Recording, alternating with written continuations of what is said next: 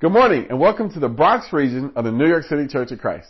We're glad you're able to join us here today as we have a service that's focused on Christmas.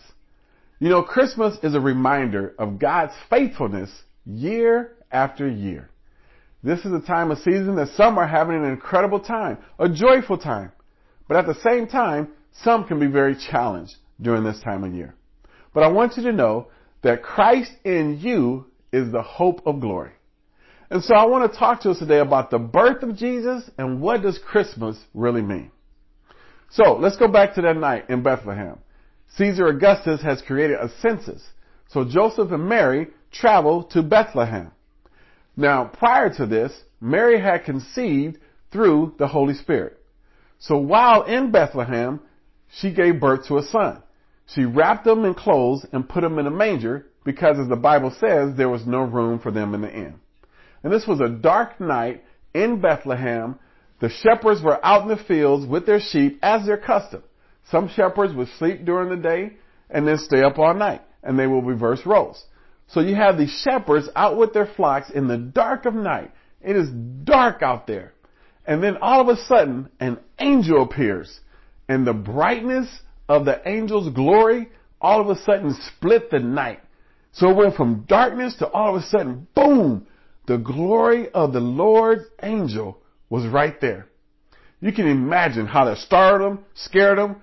I mean, my first thought would have been run. But it was an incredible sight to see. Look in Luke chapter two, verse ten. It says, "But the angel said to them, 'Don't be afraid. I bring you good news of great joy that will be for all the people. Today in the town of David, a Savior has been born to you. He is the Christ, the Lord. This will be a sign to you. You will find a baby wrapped in clothes and lying in a manger.'" And this was an incredible thing. So here are the shepherds out in the dark. All of a sudden an angel appeared. The glory of the Lord surrounds them. And they're just amazed and shocked. But it wasn't just an angel. Look at what it says. Luke chapter two, verse thirteen. "Suddenly a great company of heavenly hosts appeared with the angel, praising God and saying, 'Glory to God in the highest, and on earth peace to men on whom his favor rests.'" Now, I don't know how many angels it was. The Bible doesn't say. It just says a heavenly host. But look over in Hebrews chapter one, verse six. Look at what it says there. "And again, when God brings his firstborn into the world, he says, 'Let all God's angels worship him.'" He says, "Let all God's angels worship him." So it wasn't just one angel, heavenly host. The sky was filled with angels. Incredible. How many angels was that? I don't know, but let's take a look in Revelation as it talks about the number of angels around the throne of God. Revelation chapter five, verse eleven. "Then I looked and heard the voice of many angels, numbering thousands upon thousands, and then ten thousand times ten thousand. They encircled the throne and the living creatures and the elders." Now, I don't know about you. My math isn't the best, but that's a lot of angels. Thousands times thousands times ten thousand times ten thousand. I would just be like, oh my goodness. A hundred million plus angels are there when Jesus is being born. I don't know if you've ever really thought about that. It's not just one angel sitting there. Thousands upon thousands of heavenly hosts of angels are there at this time, at the birth of Jesus. It went from a darkness as they're sitting there watching the sheep to the sky filled with angels. Look in Luke two, verse thirteen. Again, "Glory to God in the highest, and on earth peace to men on whom his favor rests." Incredible. That's how it starts out. Well, now let's look in verse fifteen. Luke two, verse fifteen. It says, "When the angels had left them and gone into heaven, the shepherds said to one another, 'Let's go to Bethlehem and see this thing that has happened, which the Lord had told us about.' So they hurried off and found Mary and Joseph and the baby who was lying in the manger. When they had seen him, they spread the word concerning what had been told them, about this child, and all who heard it were amazed at what the shepherds said to them. This is the message of Christmas. What was said, what was shown, what came about from this time. See, Christmas isn't about Santa, presents, Christmas tree. It's a bigger message than that. And this is what I want to share with us today. The message of Christmas. The number one of the things we need to learn from Christmas is this. You are important to God. You are important to God. The first announcement of Jesus' birth went to some shepherds. You got to understand something here. The only invitation God gave to see Mary, Joseph, and baby Jesus was to some shepherds. God cares for you. No matter how insignificant you may think you are, you may feel you are, God knows you. God cares for you. You are important to God. See, shepherds were on the opposite end of the social scale. They weren't like King Herod and all the officials with power and authority. I mean, they lived in the fields with their animals. They weren't respected. They had no power, no prestige. Yet, God's angel came to them and said this. Luke two verse eleven. Today in the town of David, a Savior has been born to you. He is Christ the Lord. Now, I don't know about you. I don't know about the condition you're in today, but I know we've all felt overlooked by friends, by family, by society, by many different situations. I felt overlooked playing sports. You're too small. You're too slow. You feel overlooked in different situations. But let me tell you this. God cares for you. All throughout the Bible, God makes it clear. God honors and uses people that the world overlooks. He uses things that the world overlooks. Look in First Corinthians chapter one, verse twenty-six. First Corinthians one, twenty-six. It says, brothers, think of what you were when you were called. Not many of you were wise by human standards. Not many were influential. Not many were of noble birth. But God chose the foolish things of the world to shame the wise. God chose the weak things of the world to shame the strong. He chose the lowly things of this world and the despised things and the things that are not to nullify the things that are, so no one may boast before him. You say, wow, that's good reading, but did it actually happen? Let me give you an illustration. A young boy, Joseph, was sold into slavery by his brothers, by his family, carried off to Egypt. Yet, when God wanted to give a powerful message to Pharaoh, the ruler of everything, who did he use? He used this slave boy, brought him out of prison because he interpreted dreams, and all of a sudden, God uses some lowly, despised person and grants honor and power. God uses people. People that the world thinks should not be used. Think about it. When God wanted to find a mother for his son, what did he do? He went past the rich. He went past the influential. He went to a little insignificant village. He found this peasant girl. She wasn't wearing Gucci or Louis Vuitton. No, no, no, no, no. A peasant girl. Wasn't highly educated. No. But she was pure in heart, pure in her life. And God says, that is the kind of woman I'm looking for. It's not about uh, her education, not about how much she can do. And uh, it was about her heart and how she loved God. Again, when he makes this announcement, he delivers this announcement about his son, one and only son, being born to some shepherds. It's like, remember Jesus preached the Sermon on the Mount when he said, if God cares for the sparrows and the lilies of the field, then he cares about you. He knows how many hairs are on your head. He knows everything about you. Why? Because he cares about you.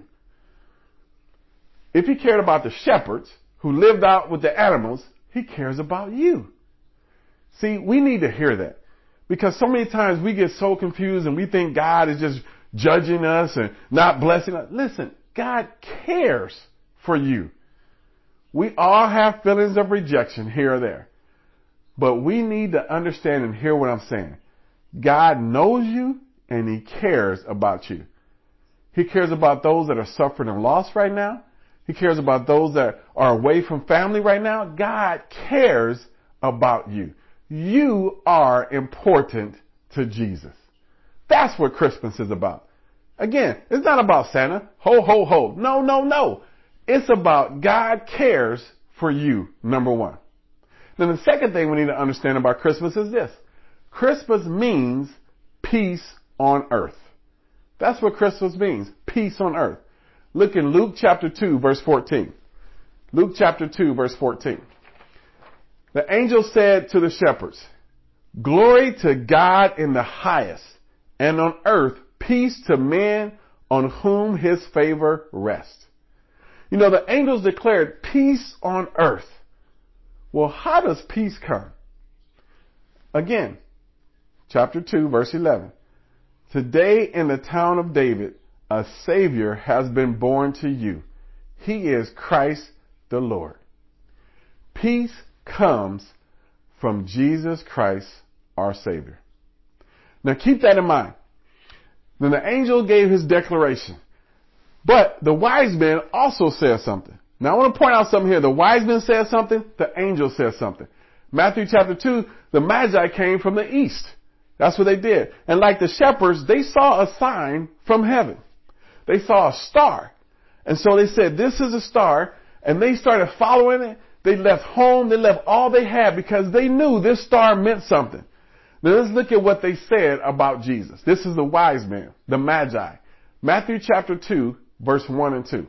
It says, "After Jesus was born in Bethlehem in Judea, during the time of King Herod, Magi from the east came to Jerusalem and asked, 'Where is the one who has been born King of the Jews?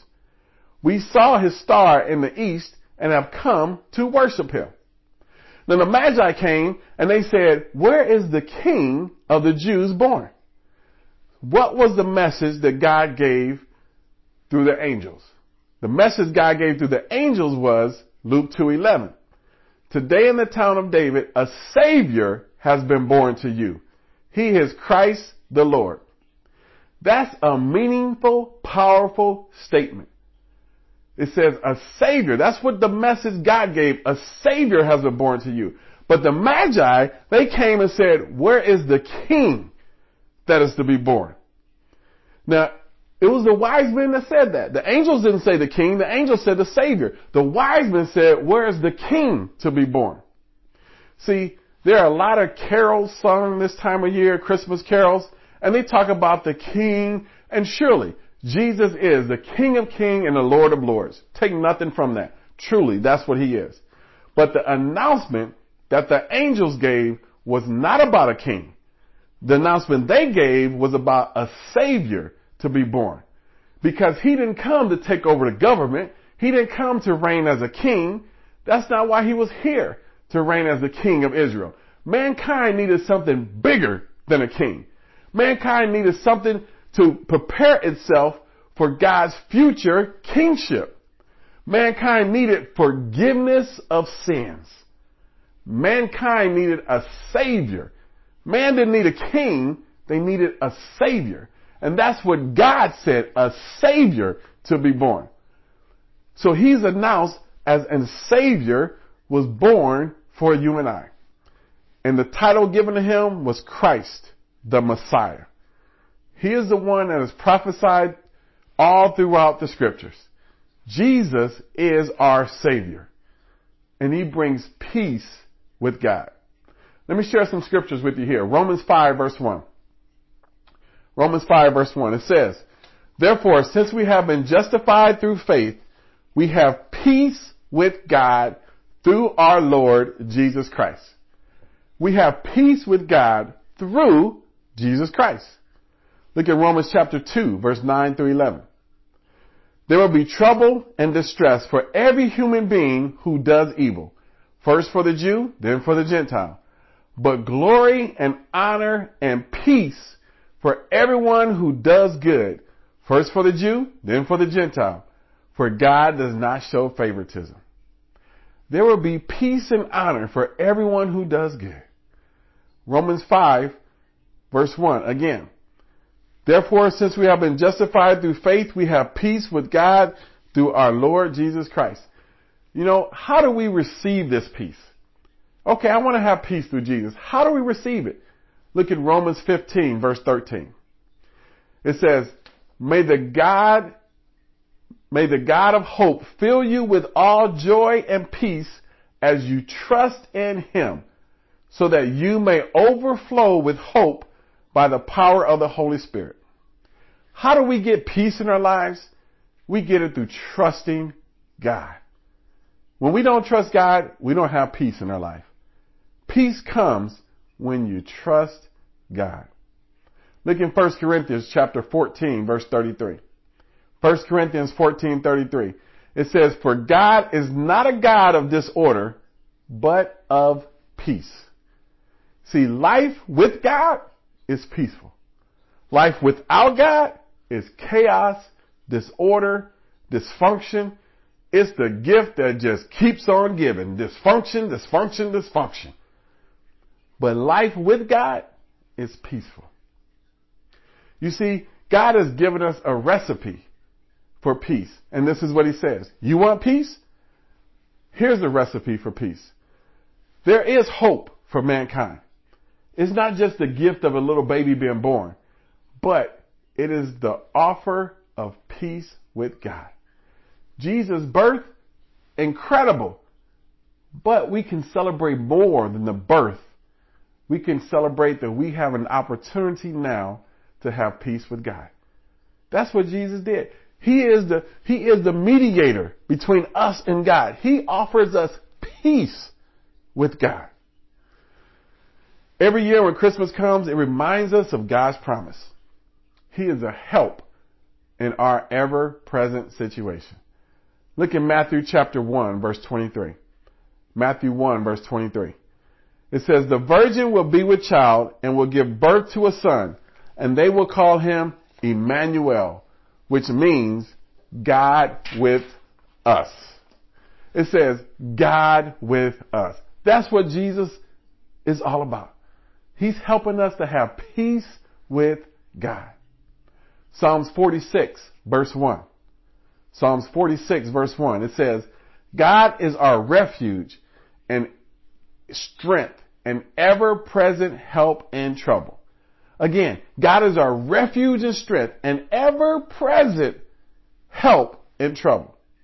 It says no matter what's going on, if you got God in your life, in your life, he will be there consistently. Good times, bad times.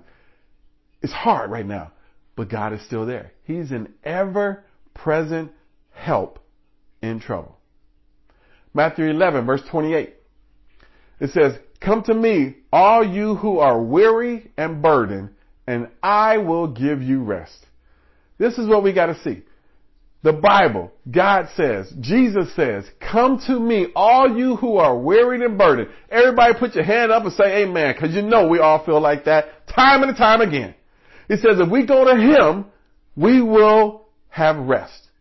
You notice he said, if you come to Jesus, you come to God, you can have rest. He didn't say, if you come to church, you can have rest. Oh, Lord, no. He didn't say, if you go to your evangelist, you can have rest. Go to your Bible talk leader, you got rest. Go to your spouse, you can have rest. And you know, go to your kids does not mean rest. He said, listen, your rest comes from you going to God. See, so many times, many of us, let's just be honest, we want to go to somebody and let somebody tell us what we need to do. We want to go to somebody, give me help, give me direction, give me this, give me that. You need to be going to God if you want rest. If you want peace, God can give you that. Now, can he work through people? Yeah, but it's still not the people. Because most people, if they're spiritual, they're going to tell you, go get time with God. That's how you get peace with God. Look in First John two, verse one. My dear children, I write this to you so that you will not sin. But if anybody does sin, we have one who speaks to the Father in our defense, Jesus Christ, the righteous one. See, in Jesus' birth, the shepherds were sitting out on the hillsides, watching the sheep all night long. They were poor. Their life was hard. It was harsh. That's hard work sitting out there. You got to fight a bear. You got to fight a lion. You got to fight all the animals, wolves that are coming to eat the sheep. That's not something you look forward to night after night. They didn't have any outlet. They thought, this is how my life is going to be forever. But all of a sudden, Jesus comes on the scene. One glorious night, the angels appeared to them and made the wondrous announcement. Today in the town of David, a Savior has been born to you. He is Christ the Lord. And suddenly everything changed. God had become real to them. God was there to help them. An ever-present help, a Savior. He was there for them in their daily lives. Once God becomes real to you, your life will change. If your life isn't changing, if things are still the same, you're in the same rut, you got to ask yourself, how real is God to you? This is what the shepherds saw. They experienced God and everything changed. But what about the wise men? They were powerful. They had authority. They had money. Yet their lives were empty. Their lives were so empty that when they saw this star and realized, hey, this is what we need to follow, they left everything they had. They left their homes, their families, their wealth. They left all that stuff because they saw something more important than money. They saw something more important than their power. Their life was empty and they needed God to fill their life. See, whether rich or poor, weak or strong, whoever you are, you need God in your life daily. And that's what he's willing to do. He wants to bring peace in your life, but you got to let him in. Number one, you are important to God. Number two, God wants to bring peace into your life, but you got to let him in. Now, the third thing about Christmas is this. Christmas means hope for the future. Christmas means hope for the future. When God gave baby Jesus, he gave hope for the future. Look in Colossians chapter one, verse twenty-seven.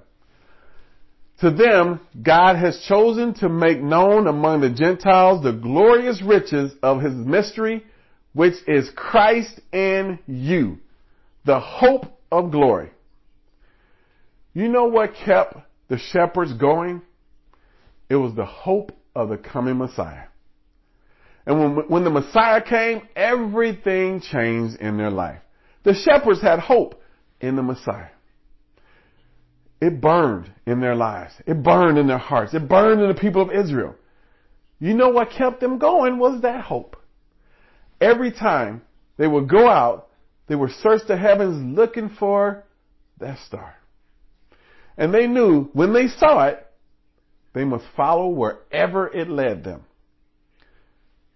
This is what they understood. After meeting baby Jesus, look at how the shepherds responded. Luke chapter two, verse twenty. It says the shepherds returned glorifying and praising God for all the things they had heard and seen, which were just as they had been told. See, a meeting with Jesus changed their perspective. They were joyful. They were jubilant. And they were still shepherds. They still had to watch the flock at night, fighting bears, fighting lions, fighting wolves. They still had to do that, but their life was different because now God was involved in it. Jesus was a part of it. There was something bigger than the bear and the lion and the wolf. Even though they still had to physically live in that situation, life was now different. Listen to me. You may have to stay in your same physical situation right now, but your life can be different. Your heart, your joy, everything can be different if you have God in your life. You're important to him. You have peace. You're the hope for the future. Isaiah chapter four, verse ten. So do not fear, for I am with you. Do not be dismayed, for I am your God. I will strengthen you and help you. I will uphold you with my righteous right hand. God says, listen, we want to win the lotto. We want all this money. We want all this fame. No, no, no, no. That's not the solution. The solution is having a relationship with God. Does that mean your physical situation is going to change? It's going to change in some kind of way, but it may not change as much as you want it to change. But that doesn't mean you can't have peace. That doesn't mean you can't have God. God is here to change you inside. And he gives us an opportunity through the birth of Jesus. Look at Matthew twenty-eight, verse nineteen and twenty. Matthew twenty-eight. Therefore, go and make disciples of all nations, baptizing them in the name of the Father and of the Son and of the Holy Spirit, and teaching them to obey everything I have commanded you. And surely I am with you always to the very end of the age. The gift of Christmas is hope for mankind. That's what was baby Jesus. Hope for mankind. Hope for your future. Baby Jesus represents the fact that you are important to God, that you can have peace with God, and that you can have hope in God. Romans fifteen, verse thirteen. May the God of hope fill you with all joy and peace as you trust in him, so that you may overflow with hope by the power of the Holy Spirit. Christmas brings hope. Christmas brings peace. Christmas brings confidence because you are important to God. I hope you understand what Christmas is all about. It's not about the gifts. It's not about the tree. Those things are great to have, but what we really need is God in our lives. I hope you have a great Christmas. I hope you have a blessed Christmas, but I hope you walk away from this time remembering you are important to God. You can have peace with God. You are the hope for the glory of the future. I love you. Have a blessed Merry Christmas, and to God be the glory.